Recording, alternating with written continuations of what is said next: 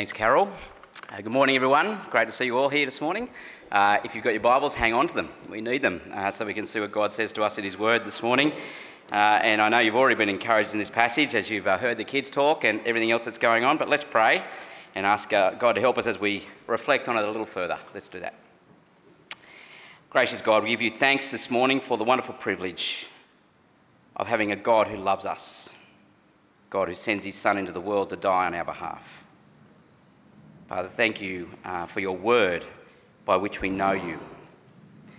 Please help us to understand what you say to us this morning in Jesus' name. Amen. Well, I thought I might begin today by reading uh, from this little book, uh, Nothing in My Hand I Bring by Ray Galea. Some of you will perhaps have read it. Just want to read um, from one of the introductions to one of his chapters here as I kick off. He says, Picture the day when we will all stand before our Maker the day of the Lord, as the Bible calls it, or Judgment Day. On that day, when our turn comes, God will either welcome us into his eternal kingdom or consign us to the outer darkness. We will be saved or damned. Upon this, nearly all Christians everywhere agree. But here is the big question. Some might say the biggest of all questions. Upon what basis will God judge us on that day? To put it a little crudely, how will he decide whether I am in or out? What is the way of salvation? How is it that sinful people like us could ever be, ever be declared just or righteous and so be worthy of God's eternal kingdom? Well, uh, Ray's question is what is the way of salvation? Uh, or how can a person be right with God? Uh, now, if you're a long term Christian, you might be thinking, well, we already know the answer to that question, right? It's probably time to move on. Uh, and I'm sure you do know the answer to that question. Uh, and I think, as uh, David Cook reminds us in his commentary on this passage, he says the things that go without saying need to be said. And it might go for, without saying, for example, that you love your wife or husband, but it needs to be said. Uh, and probably a little bit more often in my case. But you can check with Leonie later. We might know the way of salvation, but we actually need to keep articulating it. Uh, and I can, I can think of at least three reasons why we should. Uh, first, there are always people among us who are not sure about how we can be in a right relationship with God, and they need to have a chance to find out. Secondly, the way of salvation, or what we might summarise as by the word the gospel, uh, is the essence of what Jesus is doing in our world and it's the basis and the motivation for which we live every single day of our lives. And third, not everyone who claims to be Christian is clear about the way of salvation. And so it's important that we keep clearing up false thinking about it. Now, for Paul and Barnabas, this was uh, an issue of paramount importance. Uh, to misunderstand the way of salvation is to miss out on salvation. And so, this issue here in chapter 15 is of great importance, both for the early church but also for us today. Uh, it's the issue that leads to the first ever church council. Uh, it's a question about the adequacy of the gospel. Is the gospel adequate for a person's salvation? Well, some say no. Have a look at the issue here in verse 1 of chapter 15. But some men came down from Judea and were teaching the brothers, Unless you are circumcised according to the custom of Moses, you cannot be saved. And after Paul and Barnabas had no small dissension and debate with them, Paul and Barnabas and some of the others were appointed to go up to Jerusalem to the apostles and the elders about this question. Now, the presenting issue here is the issue of circumcision. Uh, some Jewish Christians have travelled from Judea in the south to Antioch, uh, and they were telling the believers that even though they believed in Jesus, they couldn't be saved unless they were circumcised in compliance with the law of Moses. Now, for us, it's uh, no great issue today. However, circumcision was the burning debate of early Christianity. Male circumcision was a symbolic marker of God's covenant relationship with Israel. And so the issues arise because the gospel is now spreading quickly to non Jews, to Gentiles. Uh, remember, Paul and Barnabas are just back from their first missionary journey. Uh, the gospel's been going out to non Jews who have been embracing the good news of Jesus. But the Jew himself or herself saw the Gentile world as pagan, as full of corruption and idolatry. And now the Gentiles are pouring into the church. But from a Jewish perspective, Jesus was the Jewish Messiah. And so, if a Gentile wanted to follow the Jewish Messiah, then they first had to become a Jew by being circumcised and obeying the law of Moses. But that's not what's happening. Now, the Gentile converts are being welcomed into the church without circumcision. In other words, they were becoming Christians without becoming Jews. But the crucial issue here is not actually circumcision, it's whether or not the gospel is adequate for salvation. Is trusting in Jesus for forgiveness all that is needed to be saved, or is there more? See, these Jews wanted to add circumcision and obedience to the law of Moses to the gospel for, for salvation. Trusting in Jesus alone wasn't enough. And verse 2 says that this caused Paul and, and Barnabas to have no small dispute with them. In other words, it was a big one. Uh, now, we might feel a little uncomfortable to see this conflict between believers here, but we need to realise the seriousness of the issue. The Bible is very clear that the only way to be saved is by faith in Jesus. And so to add anything to Jesus is to lose Jesus as our Saviour. These Jewish believers were actually saying that Jesus was good, but Jesus alone was not enough to save them. The reason for the serious dispute is because some, especially Paul, were saying, Yes, he is. He is enough. And it wasn't a matter on which they could politely agree to disagree. In fact, the, the issue here is so serious that a delegation is sent uh, with Paul and Barnabas up to the big kahunas, I'm not sure that's a technical term, but uh, to the apostles and elders in Jerusalem to resolve this issue. And I cannot say, it's, it's not too big a claim, I don't think, to say that the whole future of the church hung in the balance at this point. This is a genuine threat to the future of Jesus' ongoing mission in our world. Will this stop the unstoppable gospel? In verse 4, we read that the delegation arrives in Jerusalem. They're welcomed by the whole church. They're reporting all that God has been doing. But the matter is still very much alive. Look at verse 5. But some believers who belonged to the party of the Pharisees rose up and said, It is necessary to circumcise them and to order them to keep the law of Moses. Now, in the following uh, verses, Luke records the decisive moments and outcomes of what has become known as the Jerusalem Council. Uh, after considerable debate, uh, the Apostle Peter stands up to have his say. Uh, now, Peter is, uh, this is Peter's final appearance in Acts. Uh, from now on, Paul is the dominant figure as the gospel goes increasingly to the Gentiles, but Peter's contribution here is critical. Um, now, this isn't a, a new issue for Peter. In fact, he's had his own struggles with it. And we read in, uh, in Galatians chapter 2, a letter that the Apostle Paul writes.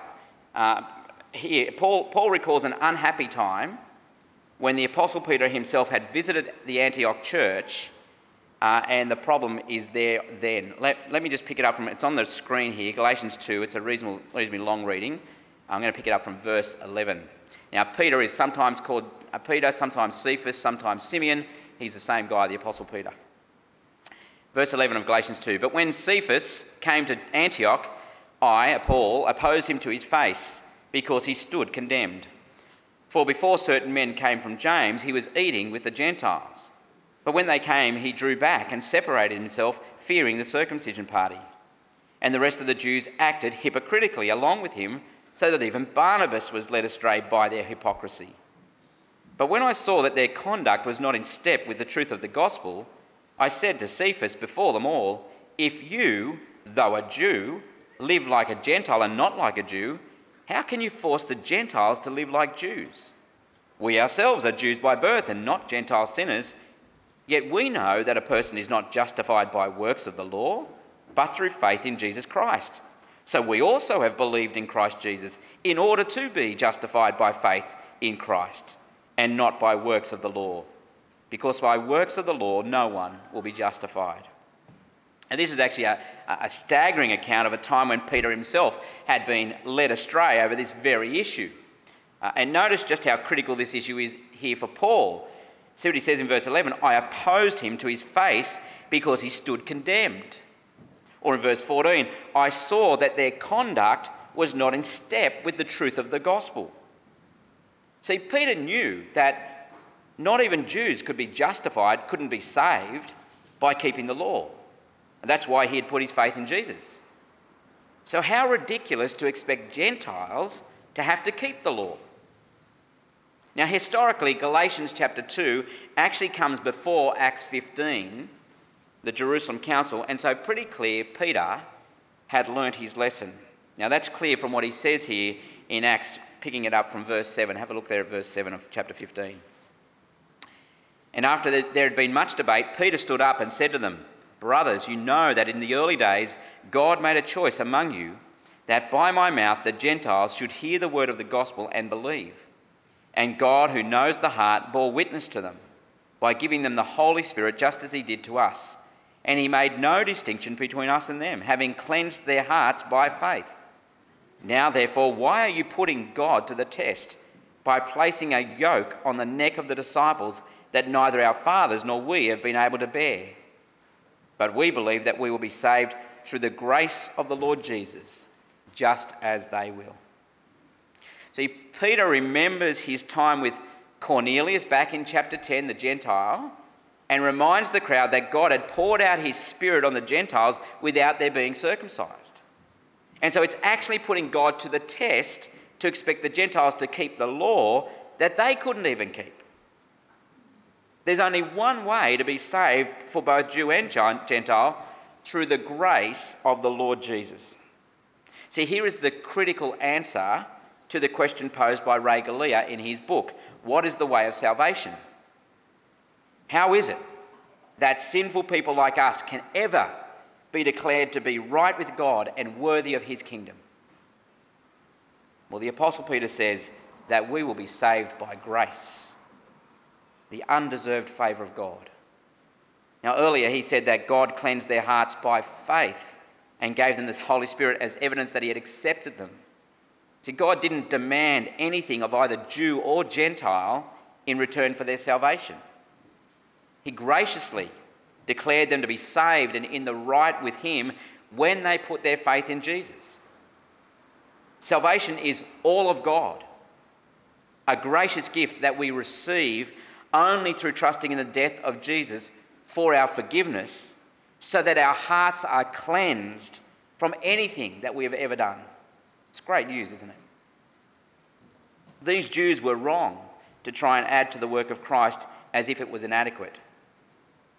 But it's not just the Jews and circumcision, is it? I mean, Christians have continued to do similar things throughout the centuries. Uh, the issue is, uh, in a different form, actually raised its head again in the Protestant Reformation of the 16th century under guys like Martin Luther. Uh, there were some catch cries of the Protestant Reformation that centred on this issue of how a person can be saved. That is, they said it was by sola gratia, that is, by grace alone, through sola fide, through faith alone, in solo Christo, in Christ alone, that a person is saved. So by grace alone, through faith alone, in Christ alone, that's how a person is saved. Now, sadly, there are still many Christians who, on one hand, would actually claim agreement with those three solas, and yet in practice they live by a fourth. It's called sola bootstrapsis. Actually, I just made that one up. But anyway, um, that is, some Christians live with the false belief that God helps those who help themselves. They believe that Jesus saves them, but they'll actually finally be accepted by God based on their performance as Christians. Now, can I say that is a disastrous and a debilitating way to, for Christians to live? Because even as a Christian, when do you ever live up to your own standards, let alone God's? It means you're never sure whether or not God will accept you in the end. but we neither get right with God nor stay right with God based on anything we do or don't do.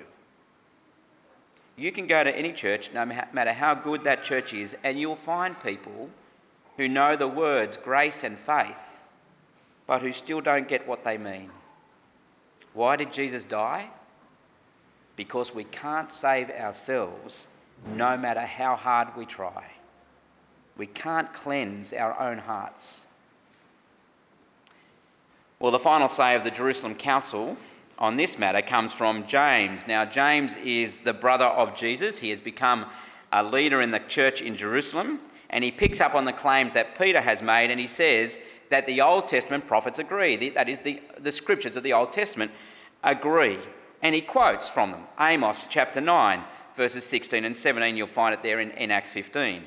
He quotes from Amos chapter 9 to show the expectation of God from the beginning that Gentiles will come in and be included among the people of God.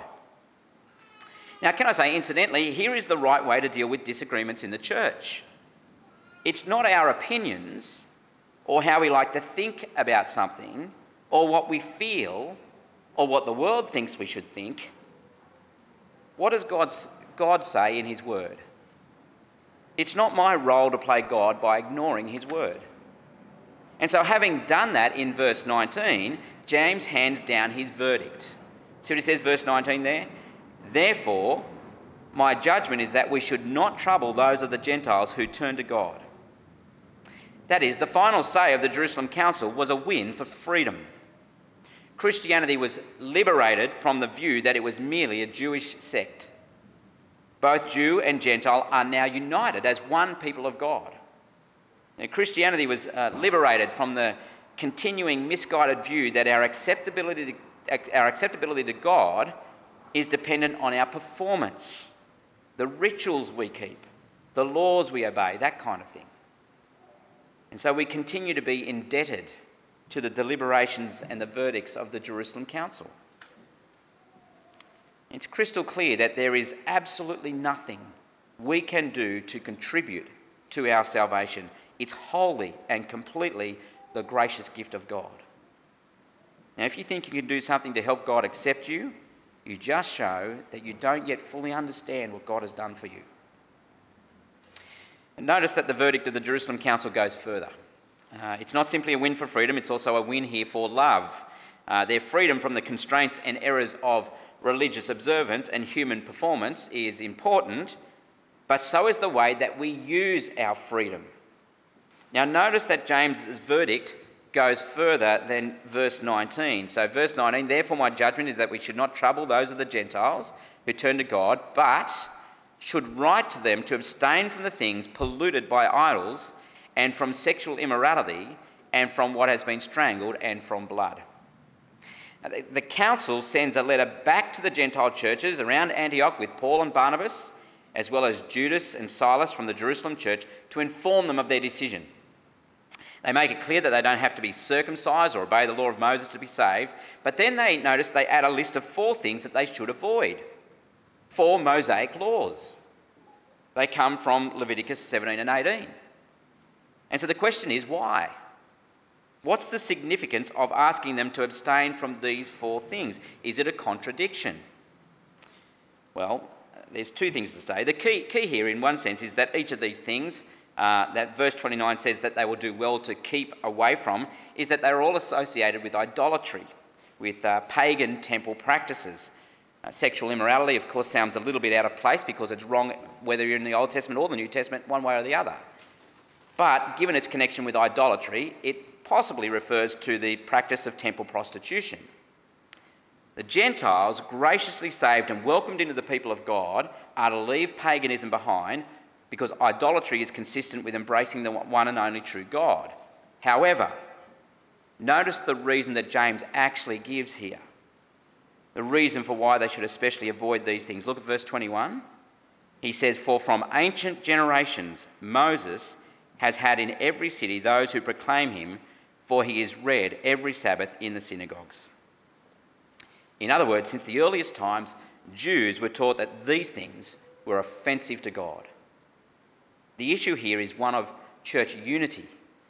You know, Paul was absolutely unwilling to compromise the truth of the gospel. Salvation is by grace alone, and circumcision is completely neutral. But once that's established, then the issues of love and unity are paramount. Paul wants the Gentiles to use their freedom to express their love and unity with their fellow Jewish believers. They could do that by avoiding things that would unnecessarily offend their consciences. Nothing wrong with eating meat with blood in it, but for the Jews, they had been told for generations that it's offensive to God.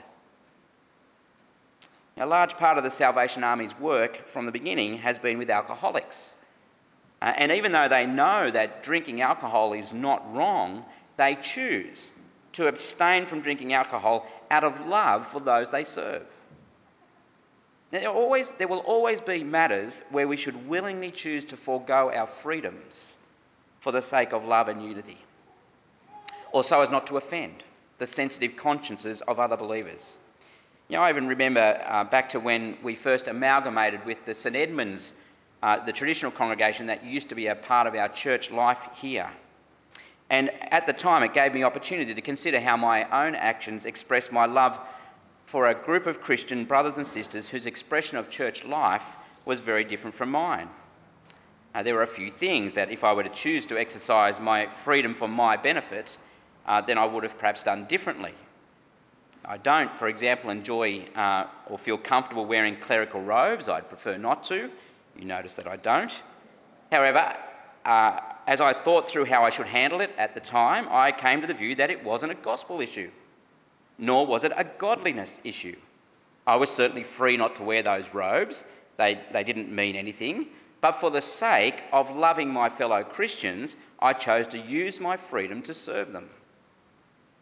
In fact, we, we see how Paul himself was able to relax his, relax his attitude to circumcision once the truth has been firmly established.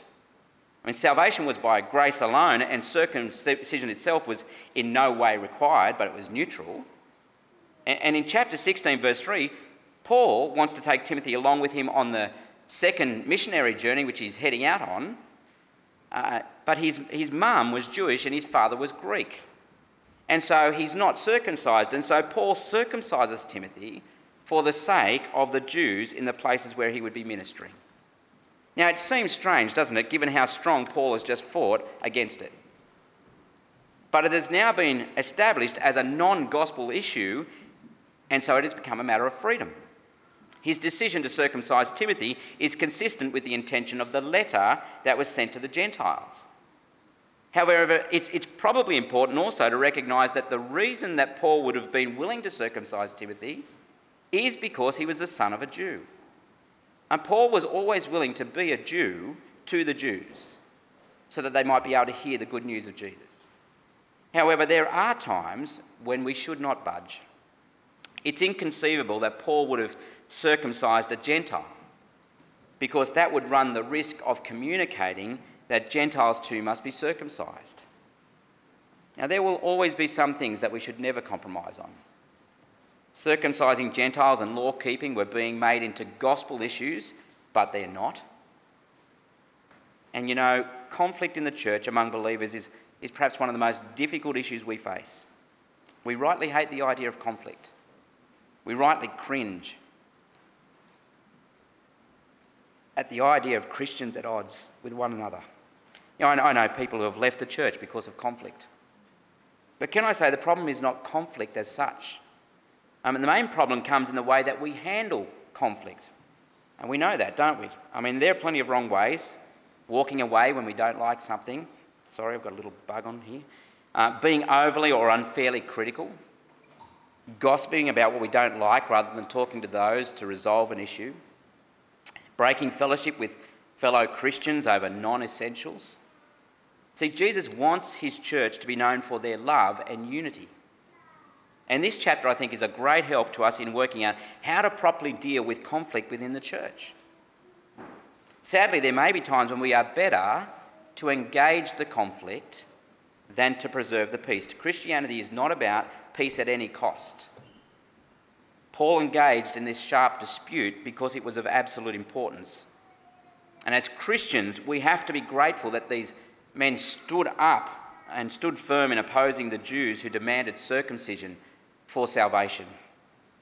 And if these men hadn't, hadn't have stood for this issue, then the whole history of the Christian world would have been changed. We should never be willing to compromise the truth of the gospel, even if that means conflict.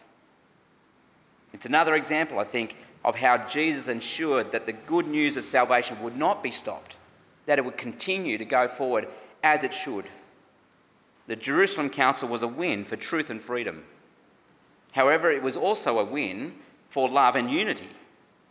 It's a great model, I think, of how we preserve the fellowship of uh, fellowship and unity of church life. I mean, sometimes Christians and churches are guilty of conflict over things that do not matter. That's not love. We should repent of those things.